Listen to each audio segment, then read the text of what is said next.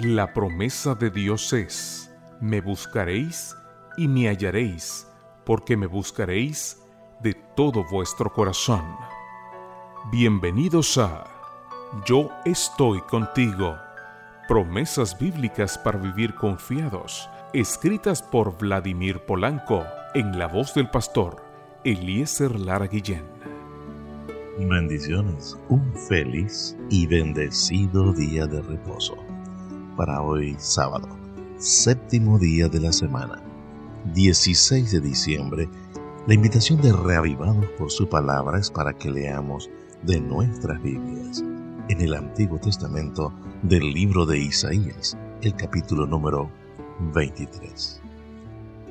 En las lecturas devocionales para adultos hoy estamos compartiendo el título De Jehová es el tener misericordia. Este título está basado en la lectura que corresponde al libro de Daniel, el capítulo 9, versículo número 9.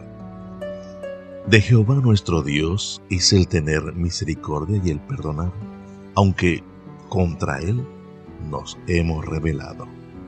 En el año 2011 señala el pastor Vladimir Polanco que uno de sus compañeros del almacén de IATPA, la editorial donde trabaja, le pidió que fuera a la bodega a revisar unos libros viejos que una hermana le había pedido echar a la basura.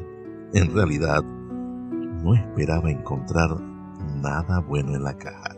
Sin embargo, quedó anonadado al encontrar allí la primera edición de las obras completas de G.K. Chesterton. Al leer Chesterton comprobó que muchos años antes había dicho Philip Tenzin lo siguiente.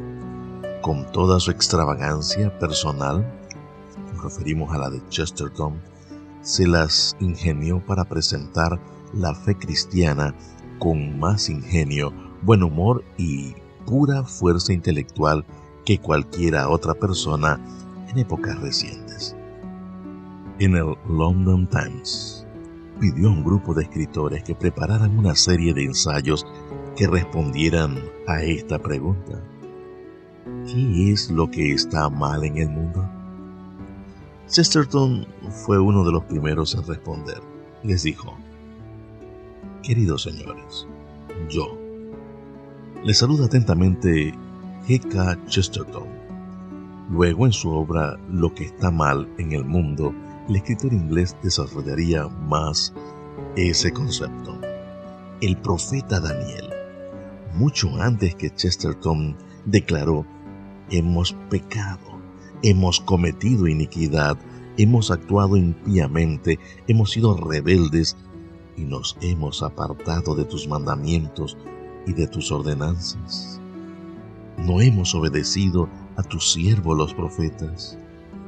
Y al final agrega, inclina Dios mío tu oído y oye, abre tus ojos, mira nuestras desolaciones y la ciudad sobre la cual es invocado tu nombre. Porque no elevamos nuestros ruegos ante ti confiados en nuestras justicias, sino en tus muchas misericordias. Eso está en el libro de Daniel, el capítulo 9, los versículos 5, 6 y el versículo número 18. El caos no es culpa de los demás sino de nosotros, tú y yo. Estamos involucrados en ello. Daniel deja claro que lo mío y lo tuyo es la maldad, el pecado. Somos por naturaleza caóticos, pero así como somos, lo que está mal en el mundo, del mismo modo, Dios es el que nos puede arreglar. Daniel lo expresó así nuestra es Jehová la confusión de rostro, porque contra ti pecamos. De Jehová nuestro Dios es el tener misericordia y el perdonar, aunque contra Él nos hemos rebelado. Esto está en los versículos 8 y 9. Como yo soy lo que está mal en el mundo, entonces requiero a un Dios que tenga misericordia de mí. esa misericordia traerá orden al caos que yo he provocado.